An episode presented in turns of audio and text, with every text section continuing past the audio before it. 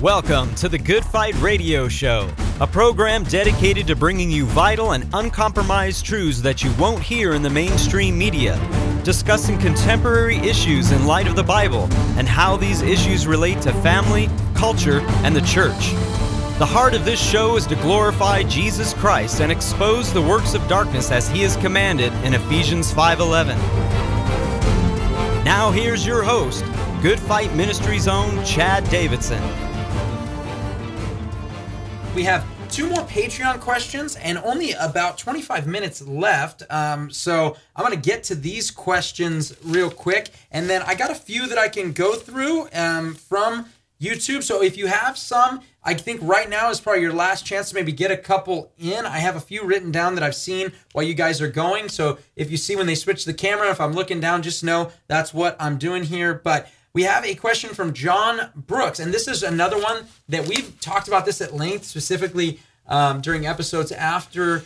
For example, there was a pastor who was specifically he dealt with suicide. That was supposedly his ministry. He wrote entire articles about if you commit suicide, you'll still go to heaven. And then he himself ended up committing suicide. So I think the question um, is from John Brooks. I don't think I know the question he has is can you go to heaven if you do commit suicide? Well, I don't believe the scriptures clearly state anywhere that you do. And we say where the scriptures speak, we speak. Uh, where scriptures are silent, we're silent. Uh, as far as doctrinal issues come, we have to deal with issues like this. And so when we let the scriptures speak, uh, the scriptures indicate that that suicide is always done whenever we see it when somebody kills themselves. It is self murder. It's, it's, murder. You, we've been created in the image of God. Uh, we we belong to God. We're not our own. You know, the Bible says we brought with a price. So whether you kill somebody else or you kill yourself, you're killing someone that God made, and we have no right to kill ourselves. In fact, there's scriptures where people, in fact, ask God. You know, they want to commit suicide. They want to die, and He refuses every time. And uh, when you do see suicides in the scripture, and we've talked about this at length before, uh, very often you'll see, like Saul was possessed by a demon. You see Judas, he was an apostate, and he was possessed by Satan, and he he commits suicide. You see, uh, you know, those in rebellion to God trying to commit suicide under the trumpet judgments because they've been stung by this uh, these painful locust type creatures, and they can't die for five months. You see the demoniac at the tombs cutting himself. You know, he's possessed by legion. So suicidal thoughts come from Satan. They're the opposite of faith, and the scriptures warn that we have to continue in the faith. And uh, those who persevere in the faith are the ones who are saved in the end. Jesus said, "He that endures the end will be saved." Uh, Paul says those who don't continue in the faith, Romans chapter 11, 20 through 22, he very clearly states this, are cut off. And you can't be cut off if you're not in. And he's talking to those, he says you stand by faith, but you have to continue the faith. He's not talking to non believers there. And he presents us holy and blameless before him, according to Colossians 1 21 through 24, if we continue in the faith. There it is again. Uh, Hebrews 6 talks about those who had received the Holy Spirit and they had repented and they hardened their hearts so much they can't hear the voice of the Lord anymore because they're in such rebellion to Him that it's impossible to renew them again to repentance. And so there are those who become hardened in their hearts, angry at God, angry at others, and and commit suicide. And the scriptures say in 1 Corinthians chapter 3, verses 16 and 17, he that destroys the temple of God, God will destroy. That's a pretty scary verse there. Uh, verses 16 and 17, actually. So uh, I would say this whenever you see suicide in scripture, the church historically, although it's changed the last, you know, several decades, but the view of the church historically had been that, you know, suicide is forbidden by God, it's condemned by God. And uh, they didn't even, you know, it, it was it was tough. I wouldn't go this far, but they wouldn't allow a lot of churches wouldn't even allow burials uh, formal burials, funerals, I should say, for those who committed suicide. Yet my heart breaks. You know, I don't want to think about it too much because uh, I'll start to cry for people that commit suicide. But I wouldn't want to give them the false promise that yeah, if you commit suicide, because committing suicide is actually, you know, cowardice. It's refusing to deal with the trial that God has allowed you to be in. It's it's opposite of trusting God. It's opposite of faith. It's actually a, a declaration against God and His plan for your life and it, it, can't be done in faith. So uh, it, you can't be in the faith, typically from what we see in Scripture, if you commit suicide. To tell somebody that, yeah, if you commit suicide, say somebody comes in and I'm counseling someone and they're very suicidal and they want to know if I commit suicide, will I go to heaven? I tell them yes. I'm basically patting them on the back, and I believe I would be held responsible before God for their suicide. So I believe uh, pastoral counsel has to be very, very careful with this.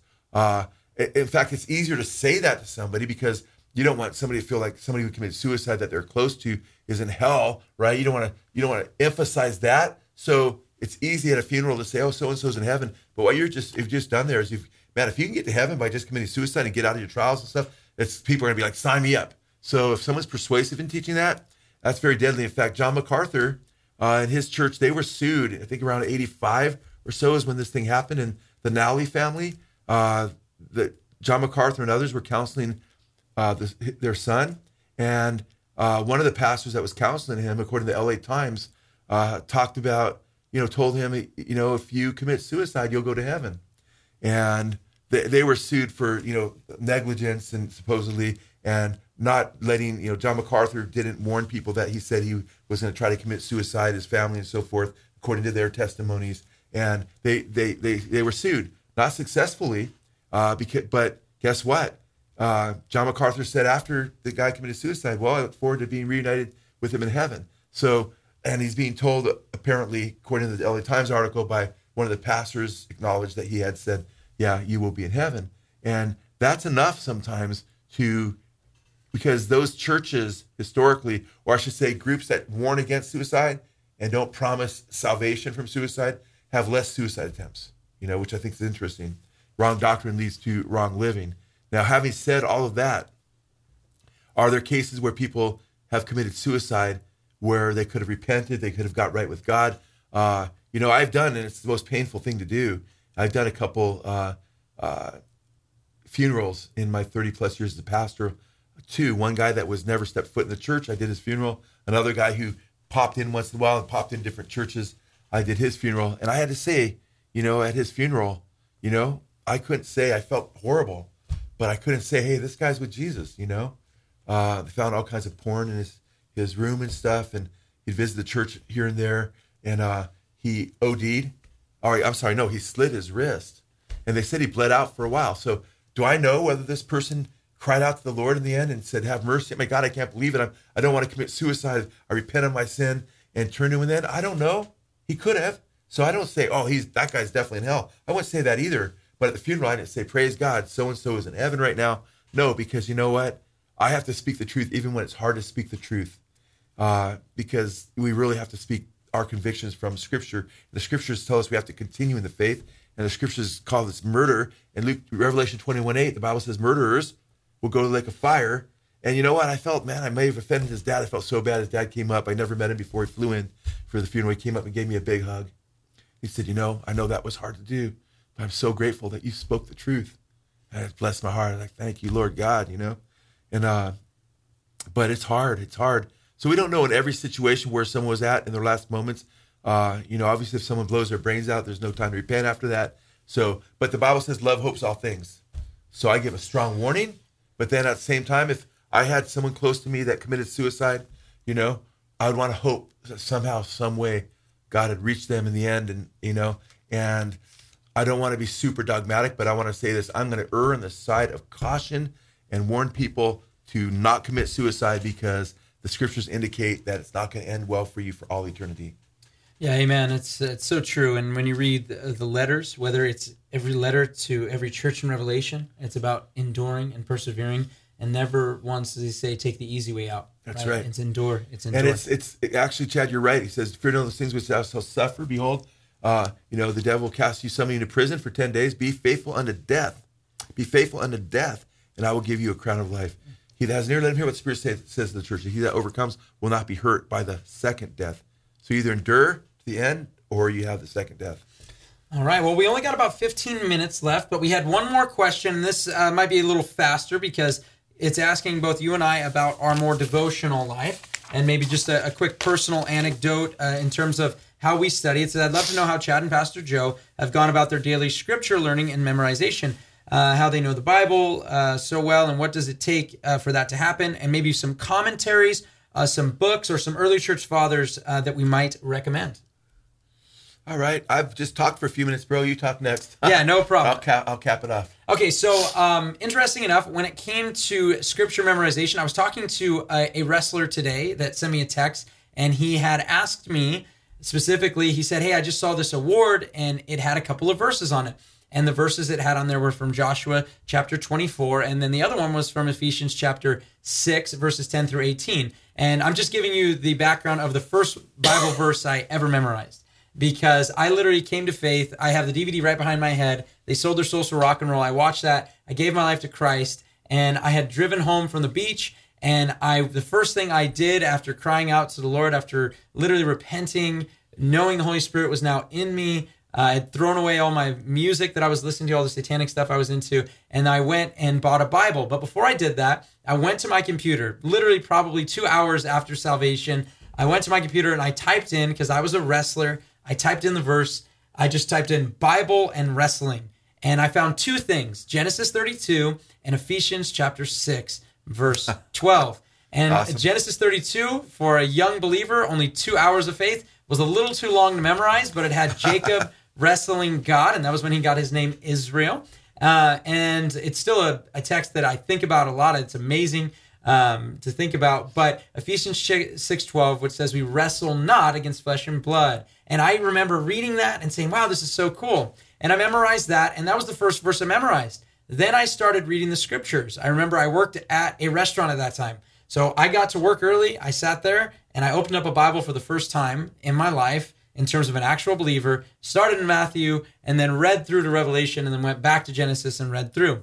Now, something I've done is give myself some goals and I maybe it comes my background as a wrestling coach, but I've given myself some goals and I give the guys that disciple goals. So I wanted to read the Bible in 30 days and I did that in January and now I moved it to 90 days, which I just finished, and now I'm moving it to 120 days for my next Bible reading in terms of how I'm reading the Bible and I've switched it off chronologically and so forth. But one thing I've always done, no matter what, one thing I've always done is say, I have to read scripture before I eat my first meal. Jesus was very clear that man doesn't live on bread alone, but on every word that proceeds out of the mouth of God. Job said in Job 23 12 that he esteemed the words of Christ, the words, I'm sorry, the words of God, those words higher than his necessary food. So I say to myself, I'm going to fill myself with the word of God before I fill myself with any food. So something that has just made sure to be a mainstay in my life. And when it comes to memorization, one of the things I've always done uh, as a married man and as somebody with kids is when I want to memorize something, I memorize it a lot of times either with my wife or I'll tell her about it or my kids. That's a huge thing. Um, we have a number of commentaries, but I've already been talking for a while, so I'm gonna let Joe probably go to that. Maybe you can give a couple of book recommendation recommendations and stuff you do for uh, scripture reading. Yeah, uh, man, uh, that's a great answer. Uh, similar, I like to just, you know, when I got saved, uh, I wasn't much of a student before I got saved. I mean, I was a student of the world, but not much of a reader. You know, I read some books off. A couple of the books I read got me in a lot of trouble because I was practicing the power of the subconscious mind. I learned in some of these esoteric occult books. But when I got saved, my whole life changed, and I just couldn't read enough. You know, I couldn't study enough, and you know, my mom told me after I was saved a few years, she goes, "Man, if you would have put all that work you put into studying the Bible, man, you could be a doctor or lawyer easily right now." Well, I to me, I'm sorry, but that would be like a step down from what I was doing. I'm like, no, this is the Word of God. I mean, praise God for doctors and lawyers if they're, especially if they're believers, right, or they're honest. But I'll tell you what, man, I couldn't get enough of God's Word and uh, how it dwells in us is by the grace of God. First of all, I want to remain poor in spirit, which has to do with the answer we just gave previously. I want to always recognize that there's so much more to know, you know? And, you know, people say these things to me all the time, man, you know so much scripture, da, da. and I still look at it as, man, we're just scratching the surface, you guys. There's so much in the Word of God. So it keeps me excited to keep going back. It's compared to a treasure in Scripture, rubies and more precious than rubies and, and, jewels, Job, the book of Proverbs. So we are mining for spiritual gold, spiritual diamonds, which are far better than the physical things that pass away because they have to do with what your life will, is enriched by and, and what your eternity will be like, even what your resurrected body will be like for all eternity. And so I, when I first got saved, man, I opened up scripture in the scriptures just began to jump off the page because I'm like, wow, this is truth. I've been lied to by the evil one. I've been lied to by the world system. And now, man, we've got the light of God's word. Amen. And it's just breathed by God's breathed by God himself, you know? So I just, um, it wasn't, you know, I didn't know any Christians. I didn't have any Christian teachers. I just had the word of God, and that was more than enough, right? That's his word. Heaven and earth will pass away, but my words will never pass away. Sharper than a two-edged sword, works affection in the hearts of those who believe, and so forth. I'd see, meditate on his word day and night. And I just fell in love with him. And this is his love letter. And I couldn't believe what I was reading about, you know, the warfare that I was in, about the love of Christ and what the Lord has done for us, you know, about prophecy, where where the world's going, you know, about the history of Israel and God's working with his people uh, through the Old Testament into the New, the Old and the New Covenant. Just I was blown away. I'm like, it all fit like a hand in a glove. So uh, it was just being excited about his word. And now 30 some years later, wow, going on 40, I hate to admit, you know, uh, pretty soon, we're coming up pretty quick here. Uh, I haven't lost my desire uh, for his word and for him by his grace, you know, and I could never get enough. So uh, to this day, you know, I go to bed memorizing scripture often. Most nights, I might be so wiped out, you know, where I fall asleep in my office chair and I get up at 1.30 in the morning or 2.30 or 4 a.m., which happens sometimes. Uh, and then I'll go to bed and sometimes I'll still even grab a scripture then, but usually I'll go earlier than that, than 4 or 1.30. And when I do, I'll bring scripture with me and I'll, I'll memorize scripture and I'll go to sleep praying the Lord's Prayer, seek the Lord in, in just personal prayer and memorizing scripture. And man, if you're like, man, I wish I could, I have a problem with insomnia, just start memorizing the word of God because then guess what? The devil will try to put you to sleep, you know? Uh, and, and hopefully you'll get the word of God memorized, you know? Uh, so, but meditating on it day and night, the Bible says, the psalmist says in Psalm 119, I've hid your word in my heart so I won't sin against you. And I want to please the Lord. And the more you memorize scripture, the more you read scripture, the more you hate sin. And there's an old saying that, you know, uh, if your Bible, Bible that's fallen apart usually belongs to a person who's not fallen apart, right? And this book will keep you from sin, but sin will keep you from this book. So it's very important to stay in the Word and just meditate on it day and night. So uh, it's funny because Chad, Lisa, and I still this day, you know, we'll get a scripture sometimes that we just went off a few days, a couple weeks ago, and we had a long drive and said, let's work on this verse together, you know.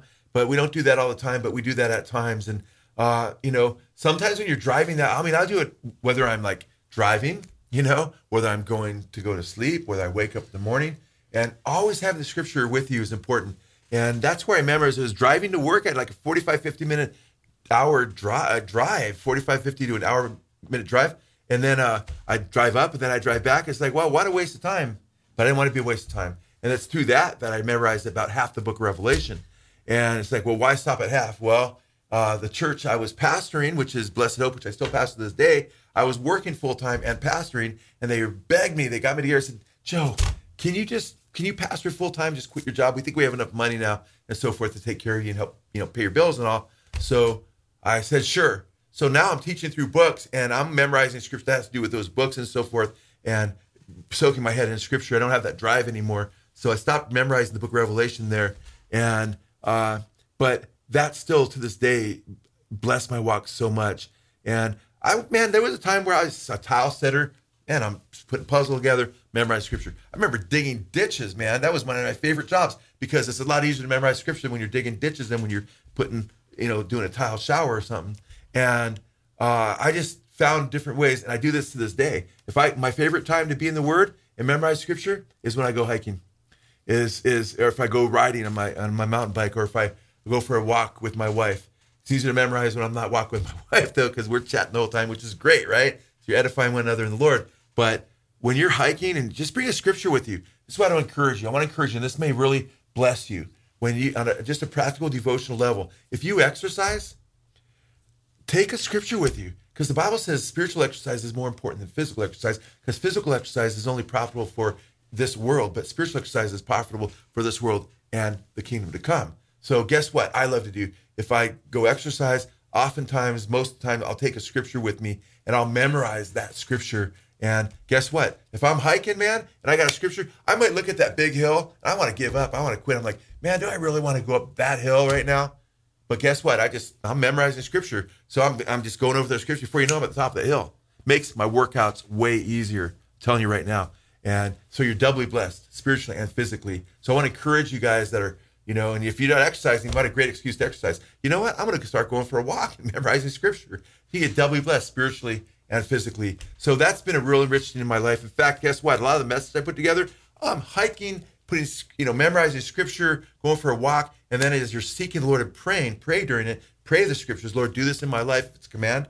Or Lord, give me insight. Show me wonderful things, beautiful things from your word. That's what the psalmist prayed. You're praying, and all of a sudden scriptures will come together. And I'll be all of a sudden, as I'm praying, the Holy Spirit will bring all these scriptures together, time together. I'm like, wow, Lord, that's just beautiful. So I could we could go on and on. I know we have gone on and on, but it's it's just uh, saturating your mind with the Word of God. You're like, well, Joe, I'm not really good at memorizing Scripture. It's like the young man that said to his pastor, who encouraged him to memorize Scripture and meditate on it day and night. And he told the pastor, he goes, you know, Pastor, I'm like a sieve, though, man. It's like you pour water on me, it just goes right through. I don't retain it. And the pastor said, well, what's going on with that sieve? At least it's remaining clean, right? We're clean through the word he's spoken to us. And real quick word on commentaries, because I, I know we got another question or two. Two minutes. So. Two minutes? Oh, man, how good is two minutes? yes, you I'll just say this regarding commentaries. I try to be really careful in recommending commentaries because there's so much false teaching out there. And I don't want to give somebody, because I have to wade through commentaries. When I've, I've taught through Book of Revelation, I've had over 30 commentaries in the Book of Revelation. And some of them are weak, some are quite strong, and a lot of them have, you know, bad interpretations. But uh, there's there's different guys online that are free that you can look you can look at commentary like Adam Clarke, for instance. Not really good at prophecy, doesn't do a whole lot of prophecy, but really, really good in a lot of areas. Stunning. You sometimes you're like amazed, man. These guys didn't have the helps that we have. You're like, Adam Clarke was a uh, theologian under John Wesley's ministry, and he has some really, really solid, solid commentary.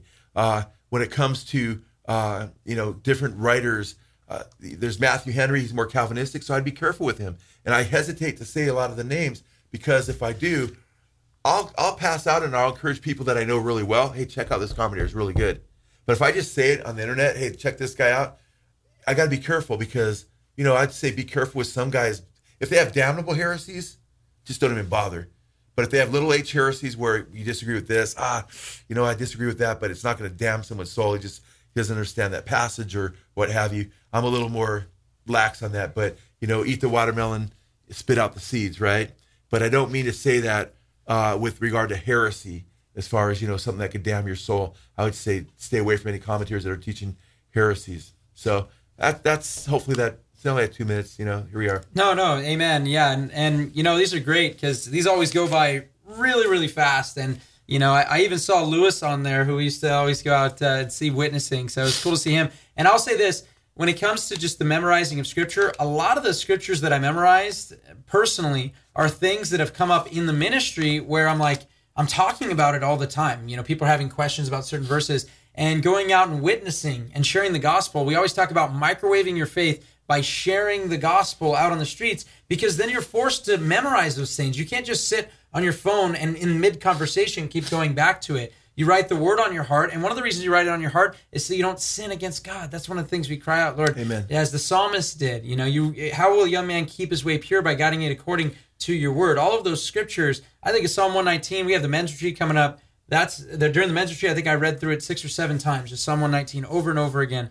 I can't remember how many times, but I just kept reading it because I love that psalm because it reminds me to go back to the Word of God. And I know we have a ton of books and stuff behind our head. I know in terms of ante-Nicene fathers, I'm not a big fan of a lot of the, you know, some of the desert fathers, obviously, or even Origen and so forth. But I know guys that I really enjoy reading. You can read Polycarp. You can also read Irenaeus. It's probably my favorite him or Justin Martyr. Him and Justin, Uh, man, are amazing. Are, are amazing. Tertullian also has some really, really good stuff. Also, Coined the some word Trinity. Yeah, yeah, yeah, amen. And so, Hippolytus. yeah, Hippolytus. I was just reading Trajan this morning. So, yeah, sometimes it's really good to, to catch up on those things. You can read them online, by the way. You don't have to buy them. The early church fathers are online. Yeah, they are. They they are online and, and they're really good. Oh man, we're about to be cut off, and I don't want to have that happen without an outro. Alexander Maclaren's commentaries That's what I was gonna man. say. He beat me I've to got, it. He's got mine in here. He goes, man, I need some books. I'm gonna ah, I'll give you Alexander Maclaren. yeah, Ah, if we were gonna keep him. commentary, that- 1800 Baptist, but not once saved, always yeah, I think I have one A and one B in terms of my favorite. It's it's Alexander Maclaren and Adam Clarke are my